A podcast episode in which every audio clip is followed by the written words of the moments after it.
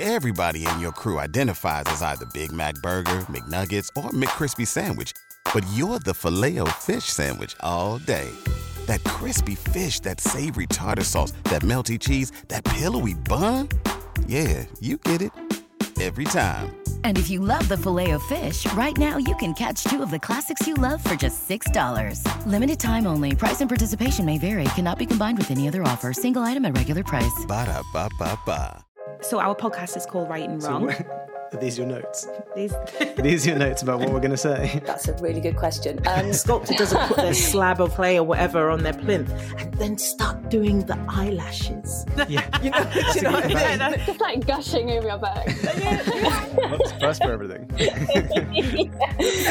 this is it, guys. The big secret to getting published is you have to write a good book. you heard it here first. Hello, everyone, and welcome back to the Write and Wrong podcast. Today, I'm very excited to be joined by one of LBA's agents, Hannah Schofield. Hello, Hannah. Welcome to the show. Hi, Jamie. Thank you so much for having me. It's great to be here. Excellent. I mean, so happy to speak to you. Um, how's everything going? How's your lead up to Christmas been? Um, it has been very busy. So Yeah. the last week of November, I was like, I am so on top of things. Everything is under control. My December is going to be like a blitz.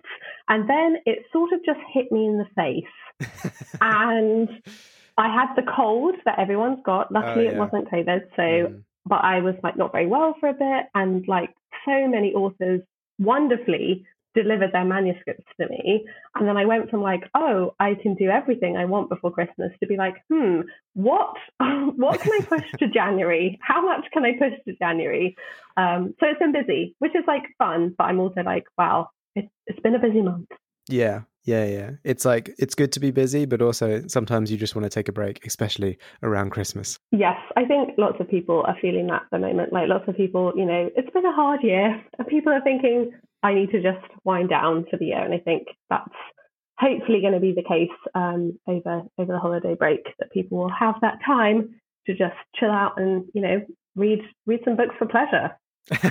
That'd be Imagine nice. wouldn't oh, let's okay. Let's talk about you are a literary agent LBA as of 2018. Sort of, yes. Um, so I joined LBA in 2018 um, as the agency assistant. Ah, okay. And so then the following year, I was promoted to junior agent, which meant that I could start working with my own clients. Um, and I sort of inherited a couple from colleagues who then like joined my list and was sort of the start of my list. Um, Okay. And then I, you know, started working with them, and I sort of came of age as an agent during lockdown one um, by sending out my first right. submission, which was quite scary but quite Yeah. exciting. Um, and that book actually sold at auction, so that was a very good first submission experience. but just like totally bizarre for that to have happened during the pandemic, and that's kind of been my agenting journey since then. It's like all been during COVID, which is yeah, of course. yeah, I've had to adapt to a different way of working, I think, um, and sort of strategize slightly differently as perhaps I would have done if I'd been working less so in a pandemic. But then, yeah, and then in this last summer, so summer 2021, um, was when I kind of got the full literary agent title. Um, and so, like, my role now is very much like actively building my list of clients um, and, yeah, hoping to find homes for their books. Amazing. What an exciting um, couple of years.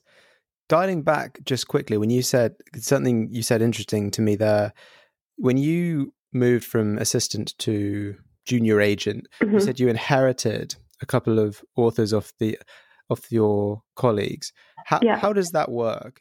So, um, a couple of the authors that joined me were authors who um, were writing in kind of the women's fiction space, which is something like I read in my personal time and like where I really loved, and weren't such a great fit for their previous agent in terms of genre. Um, So I was like, oh yeah, perfect. This would be great. Um, and one of those clients was actually the book I sold at auction. Like that was her her book. Her name's Charlotte Butterfield. Um, she's great. And um, so those were sort of the ones who were more established and had done a couple of books. And then while I was an assistant, I did basically the agency submissions and I did a lot of kind of um, submissions from prizes, like or the Faber anthology, like those sorts of things, trying to find new talent for the agency. Um, and through those prizes, I mean, so LBA also runs a prize, which is the Daily Mail First Novel Competition. We've had a lot of success with that. Um, so there were a couple of authors who were like runners up to that competition um, who had like signed with the agency, but hadn't really kind of got going in their agent journey or like had started it and I sort of started to take over it or like sort of mirror um, the editorial process with their agent. And then it became kind of obvious that it would be a, a natural fit for them to join my list. And thankfully they did. um, so that was great. So that was sort of how that worked out. I think I had maybe five or six clients um, which sort of came to me like that. And that was like the start of my list. And then it was actually about a year ago, so November 2020, that I opened my own submissions inbox. Um, because previously I'd been just like, you know, trawling through my colleagues, being like, hmm, what can I find here for me? um, so it was really fun to open my own. And that's how I found like most of my clients since then is, is via quote unquote the slush pile, um, which I, you know, I don't really like that word, but that's, that's how it works for me. The submissions pile, let's say. The submissions, submissions pile. pile. yeah, yeah, definitely. And like, I really love doing open submissions. Um, I like I take a lot of care with it. I think it's a really sort of important part of my job and one that I really value. So it's been fun. I've been enjoying doing that. Yeah, it's a lot. It must be a lot to when when you first go into that. I'm now open sub- for submission, and you're getting all these emails filling up your inbox. It must be a lot to suddenly take on, though. Yes, it is. Um, I mean, obviously, as a as a younger agent, I probably don't get nearly as many submissions as some of my more senior colleagues and peers Indeed. in the e- industry. Yeah. Um, but even then, like some weeks, I'm like, how how has this filled up so quickly? Like so many people are writing to me, and so yeah, um, it is something I have to kind of actively keep on top of. But it, you know, it ebbs and flows. Like some weeks I'll look at them every single day, and some weeks I'll be like, I have no time for this. I will do it next week. Um, so yeah. I, I I really use the maybe pile and like color coding. That's kind of the way that I manage that. Amazing. I love I love a bit of color coding. I'm oh, I love to... a bit of color coding. I'm going to come back to submissions later. Uh, sure. But before we get there, um, so you, you are quite new into uh, be, uh, being a literary agent.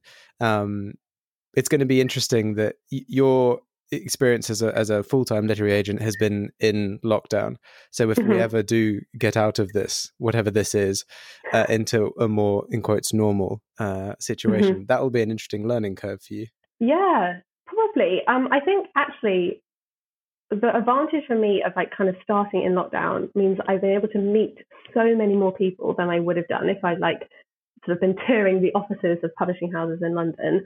Um, sure. Like being able to meet people on Zoom, even for like 20 minutes, half an hour, like here and there, yeah. has been invaluable. And I like, you know, you have to have some gumption. So I'm like emailing editorial directors being like, hey, you don't know me, but you should have a call with me. and everyone's like really nice about that. So that's been great. And I think so in the summer, um, I had my first like editor author lunch, which was super exciting. That oh, was like yeah. the moment I was like, oh, this this feels like this is what it could be. Um, yeah. Because we'd done the book deal um, in about May, and I'd never met the author in person. So I signed her in January. We'd had a few Zoom calls, we'd done some edits together, and then we did the book deal with her editor, who I also hadn't met in person, um, but I'd like spoken to her quite a lot during lockdown, and it was like yeah. an editor I was really hoping to play something with. Um, so then when we all went out to lunch together, I was like, oh my gosh, this is this is the fun part. This is what people have been talking about this whole time. Like Finally. I'd been missing out on it. Yeah. Um, so that was really fun. So I hope also one thing I'm really looking forward to, kind of post lockdown, post pandemic, whatever, um, is being able to go to like a book launch for one of my authors. Yeah. Um, like I think that will just be really special because it has been really special to have like my authors' books come out this year. So three authors published this year. Um, and like seeing seeing the book in the flesh was just like so cool. Yeah. Um, but I think having you know that experience of like going out to celebrate a book, I'm really looking forward to. Yeah, no, definitely. A lot of my a lot of my friends have had books out recently and it's like yeah, it's wonderful to to hold the book in your hands and things like that but because of lockdown you they haven't been able to have that same go to the bookshop Mm. do a big uh, launch event that kind of thing Yes. But- right. dialing back a bit when did your journey into the publishing industry begin like when did you decide you wanted to be a literary agent Right. Um, so I've actually worked in publishing for five years now, which I Mhm. realized the other day and I was like, oh my gosh, I can't believe it. Um, when I finished my undergraduate degree, which was in English, because of course it was, yeah um, I didn't know what I wanted to do at all. So my now husband and all of my like close friends were all doing masters, and so I was like, "Cool, I'll do a masters too. This sounds Mhm. great." Um, and so I also did a masters in English, and that was at King's in London. Um, and King's was really great at like putting on careers events, and one of them was about publishing, and um, it was like in London already. So I kind of I was sort of like in in the mix a bit. And previously, like during my undergraduate, I'd had a class on children's literature, and Molly Ker Hawn from the Bent Agency came to speak to our class about like working with children's authors. And like she just spoke about her job in this way that I was like, oh my gosh, that sounds amazing. Um, and she has like a proof copy of one of her clients' books, and I'd never seen a proof copy before. I didn't know they existed. And I was like, what is this like magical thing you talk of? Like, I must get involved in this. Um, and at that time, the Bent Agency were running remote internships. So um, I applied. I applied twice um, for one with Molly, and then the following year, when I was doing my masters, I got on the remote internship, and so I was a manuscript reader for Molly for about a year and a half, if I remember rightly, sort of Ah. alongside my master's degree. And that was sort of the moment I was like, okay, yes, this is for me, this is what I want to do. But obviously, like, I didn't. No, it's not as easy as just like, oh, just become a literary agent. Like that's the end. Like I kind of had to be a bit strategic about like how I was going to get into the industry, and so I started applying for stuff during the end of my degree, and I got a temporary position uh, in the rights team at Vintage. Um, so I did that in the summer, like as I was finishing my dissertation, um, and then like sort of started applying in earnest for things that autumn. And then my first full time position was um, for a literary scout, which um, was a was a really great start in the industry because literary scouts work for foreign publishers and sometimes also for like film and TV producers to kind of sift through all everything that's on submission in the UK and like everything that's being published in the UK and obviously there's like the US equivalent too and try to find the gems for their clients. So Ah, they read everything right. and they're in touch with agents and editors and rights professionals. And like at that time, I was like, okay, I think I want to be an editor or an agent or a rights professional. So I was like, perfect, I will know everyone. Um, and then while I was doing that, I really, you know, it was a great start for me for many reasons. And I had fabulous colleagues um, who are still my friends. So it was a really, really nice place to start in the industry. But I just felt like agenting was going to be the right fit for me. And so when that was only like a year's traineeship that I did with the scouting company. Yeah. Um, so after that, I was like, okay, I'm only going to apply for agenting assistant roles now because I knew that was the path that I wanted to take. And so then I landed at LBA the following year after a few, you know, false starts, unsuccessful interviews, like, you know, you know how it is. yeah, yeah. Um, but I was, yeah, really thrilled to land at LBA and I've been there ever since. Amazing. So it sounds like from being a, a MS reader and then a scout, you you were very prepared to get into open submission and, and just go through those kinds of things.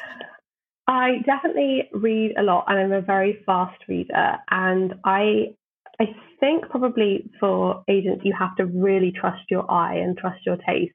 And so like I know I know what I like, I know what I don't like.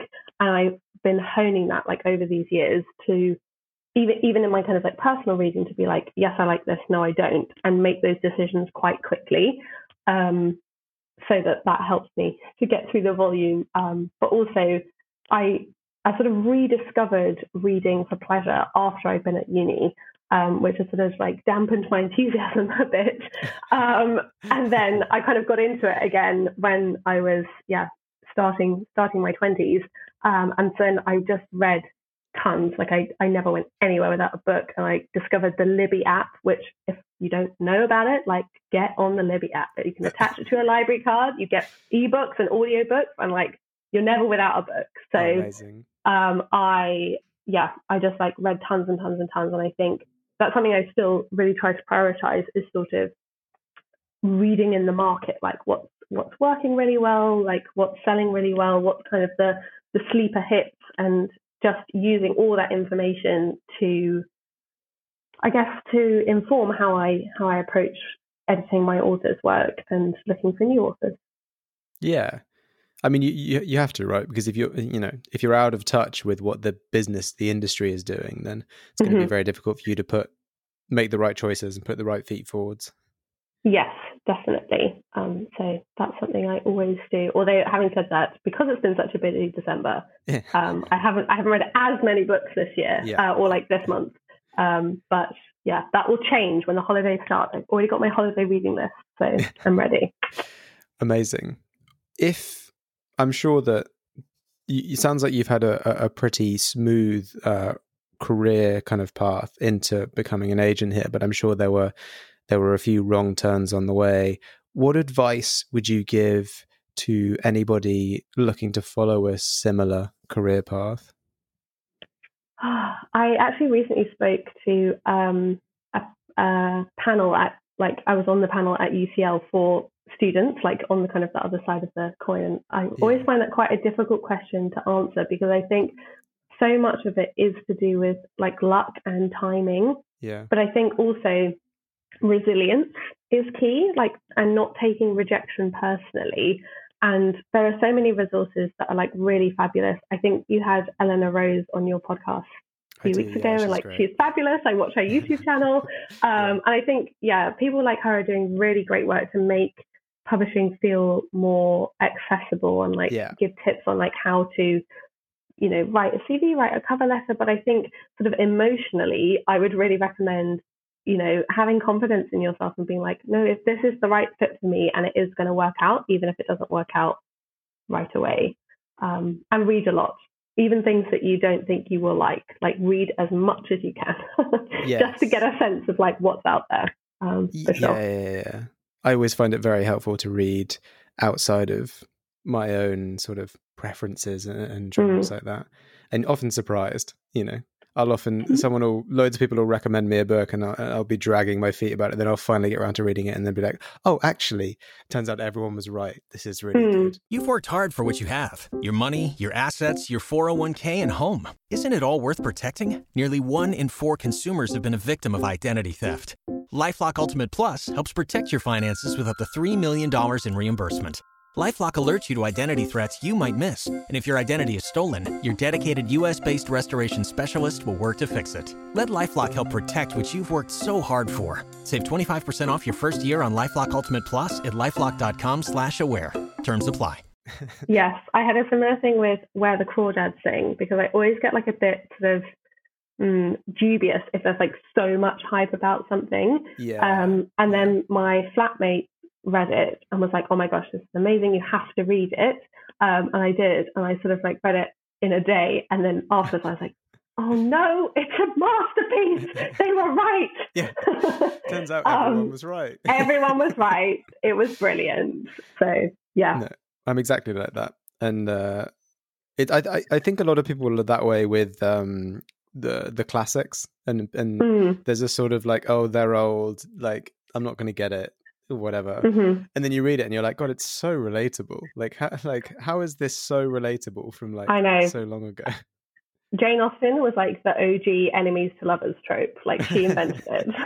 Exactly, so exactly. yeah, I also once taught a, a sort of tutoring thing about how uh, Northanger Abbey is a classic YA novel. Um, Oh. So yeah, same same vibes. I, I like yeah, that take.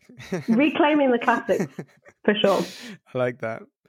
Um, Okay, let's get back onto submissions because this is something Mhm. that I ask whenever I get agents on the podcast. I always ask these because it's interesting to know and it's very helpful for anyone looking looking to submit to you and and perhaps um, other Mhm. agents as well. The submission submission package is um, synopsis, cover letter, first three chapters for fiction, cover letter proposal, writing sample for nonfiction. So it's pretty standard um, Yeah. at the LBA agency. When you receive a submission, what order do you go through the submission in, and where do you attribute the most weight? Okay, so I always read the cover letter first, Mhm. um, and I'll often read like lots in one go. Like I'll spend, you know, half an hour, 45 minutes, like in my submission inbox, like kind of reading through. And on the query, like if there's something that jumps out at me, like if there's a really good one line pitch, or if I love the comparison titles, or maybe it's like a little bit funny, or they've said something like, you you tweeted about wanting this book and like my book is exactly that um, then that will kind of make me sit up a bit straighter um, and I, i'll like flag that as kind of to put in my maybe pile um, and then uh, if i'm like super super interested and i read it and i'm like oh my god this is exactly what i want Yeah. I will go to the pages immediately and start reading immediately. But often what I do is um, I'll like put lots of things in my maybe pile and then I like have kind of a sesh on the maybe pile. Um, and then when I read those, I go back blind. So I don't read the letter again. I read the writing sample and I'm like, is like, does it hook me? Because I already know I like the concept. Does the writing hook me? And so that that's how I kind of often get get things out of the maybe pile and also whether to call them in because if I'm like really hooked by it and then it doesn't take me long to know whether that's going to be kind of a yes or a no and then after that I'll check the synopsis to be like does this person understand story structure like is it going to be an exciting enough prospect how Yeah. much plot work do I think there's going to be and I think you know if the writing is strong enough often plot stuff can be fixed Yeah. but if it's just if it if it looks like it's going to be really hard, or if I read the plot and I'm like, oh, this this is actually going in a different direction than like I would want it to go in, or like I would be sort of pitching it in, like clearly my direction is not what the author's going for here. Yeah. Um, then yeah, that also sort of tells me something. So query letter first, then writing sample, and then probably the second time around, writing sample, synopsis, and then I'll probably go back to the query letter. If I'm like, if I read something and I'm like, oh, why did I, why did I put this in my maybe pile? then check again and be like, oh yeah, that's why. Uh, okay, so that's I've not that's not one I've heard before. So you basically just go through cover letters en masse, and and and then that's that's where the color coordinating comes in, and um, so that the the the query letter, the pitch is is of paramount importance when submitting to you.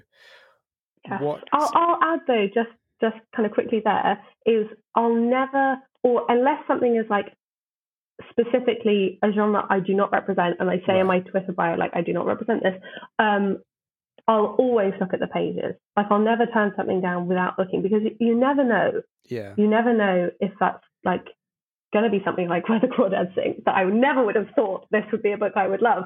yeah. Um, so I think that's that's important. But yeah, like the query letter is key for sure. Yeah.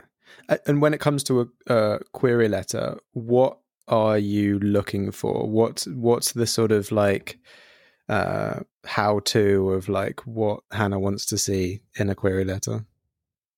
For me, I don't think like making it too long is Mhm. important. Like I want it to be really quite short and give me the information quickly. So I want to know like what is the genre, what is the word count as kind of you know the the top line metadata, and then I'll want a couple of paragraphs about the pitch, maybe a one line pitch or a one line kind of hook, um, but really quite simple and to the point. And like I always kind of give the you know shorthand, and this is this has gone around I'm sure, but like who is your main character? What do they want? What's standing in the way? And what will happen if they don't get there? And I think Mhm. that those questions, like the answers to those questions, just tell me what I need to know about a book and tell me whether like I'm going to feel that the stakes are high enough and I'm a very character led reader, like in lots of genres. Um, like I read very widely and I enjoy books very widely, but I have to be in love with the character um, or characters to be like, this is something for me. So those kind of like really punchy um, query letters that tell me about the character and, and their wants and desires are really helpful.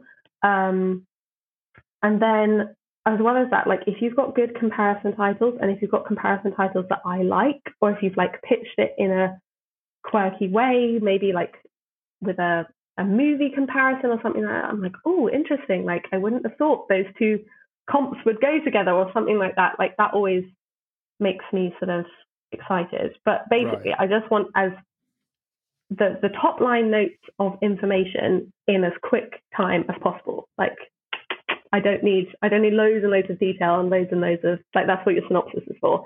But yeah. Right. Okay. Yeah. yeah. So they literally just like sell me sell me the book in as few words as possible. Like get me excited to read the proposal. Yeah, pretty much.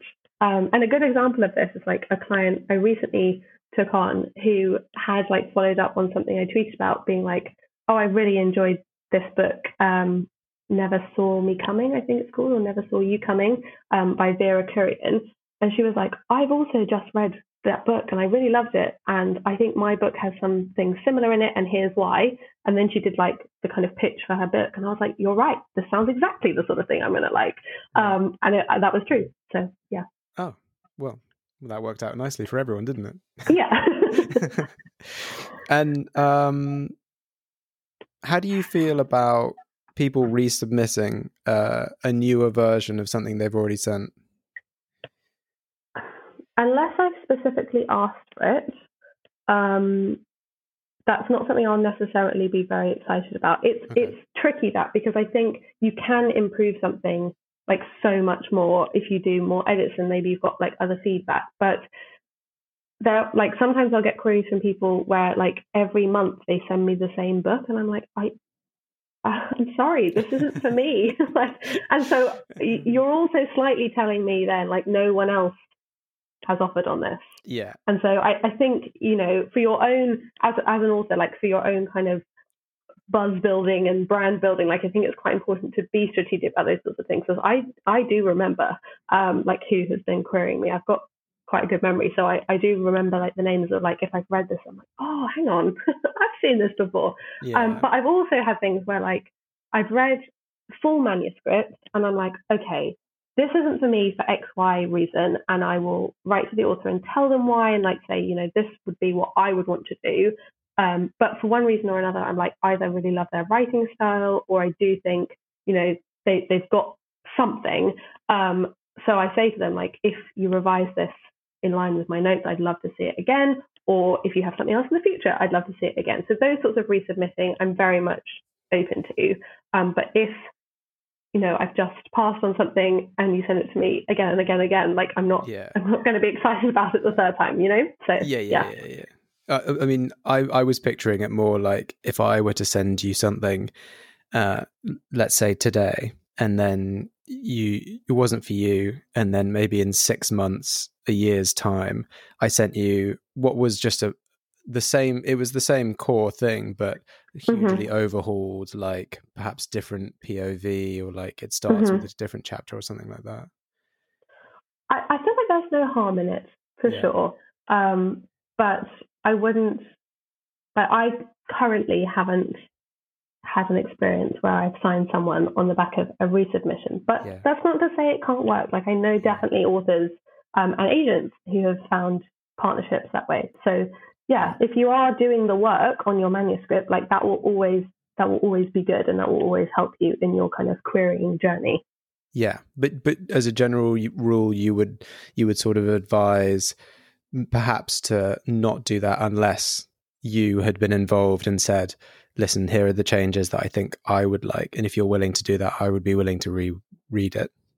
Yeah, I think it's easier if it's off the back of like yeah me having called in the full the first time. Yeah, yeah, yeah, yeah. Okay, that makes sense.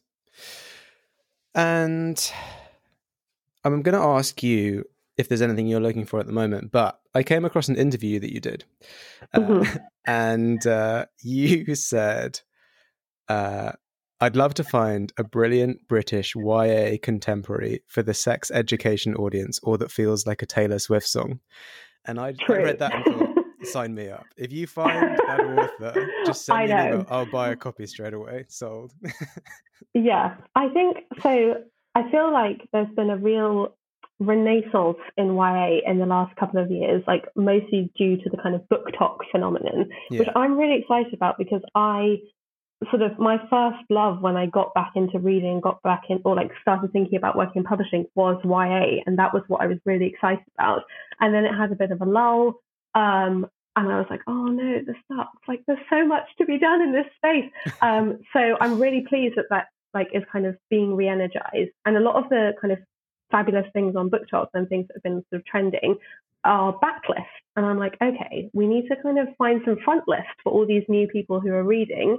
yeah, Um, and so the sex education thing is because I just, I think we're, I just feel like we're missing a big British YA contemporary. And there's been like quite a few that we've had like tie-ins from the US, which have worked really well. But like, I just, I just really feel like I haven't yet found that perfect British voice um, that I've really been on the hunt for. Like, I've really enjoyed Chinglish and um, the Chloe Seager books. Like, I thought they were really great Yeah. in that space. But I just, I just want more. Um, and the Taylor Swift thing is like, obviously, everyone's getting back into Taylor Swift now. She's released her like Taylor's versions of her albums, and I'm like, yeah. the kind of the vibes and the nostalgia and the pining, like all of those, I just want in a novel, basically. Sex Education X Taylor Swift. That's what, that's what you want to see. Sign me up. letter. Yes. Straight to the pages. um, so for everyone listening, what uh, what sort of books do you represent, and what do you not represent? So I represent a like mix of things, um, but very much on kind of the quote unquote commercial end of the spectrum. So Mhm. um, I love the sort of books which are like more plot driven and more character driven, um, and are never going to win the Booker Prize. that's just not my that's just not my cup of tea. Like Not yet. I, not yet. Maybe well, one day. well, maybe, but um, I don't feel like that's kind of my vibe. But like within commercial fiction, like I'm really quite open to a lot of things, like um, whether that's thriller or women's fiction or kind of like very tropey rom com. Um, but also, I do do a bit on the more sort of upmarket slash book club space where it's got that maybe talking point issue at its heart.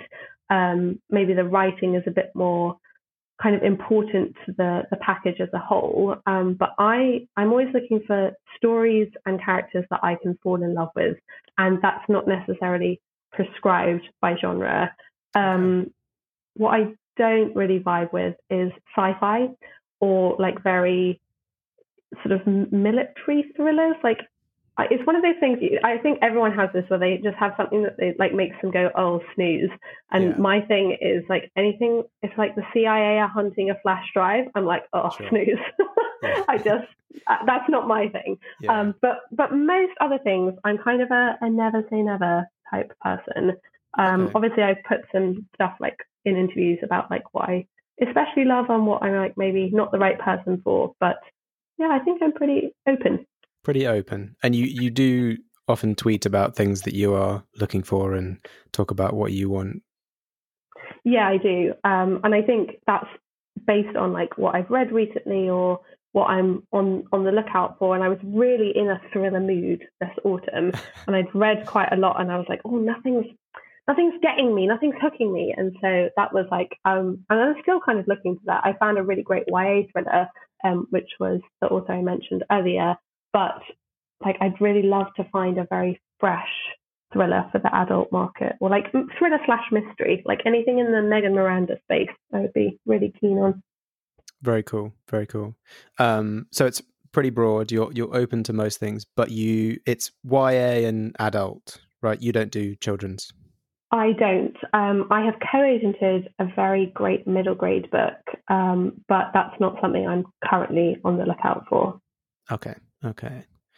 Well, I think that covers it. And that brings us to the final question, which is Dun, dun, dun. Hannah, if you were stranded on a desert island with one book, which book would it be? I know that every literary agent says that this gave them a crisis, but this also did give me a crisis. Um, I, I actually asked my husband, I was like, what do you think I would take? And he said he thought I would take Eligible by Curtis Sittenfeld, um, which I do, it's a Pride and Prejudice retelling um, set in Cincinnati in like 2012. Um, and it's so funny. It's just so, so funny. And I reread it pretty much once a year. Ah, Um, it's always like my hard times book yeah. um, is eligible by Curtis Sittenfeld. So that was a good that was a good choice.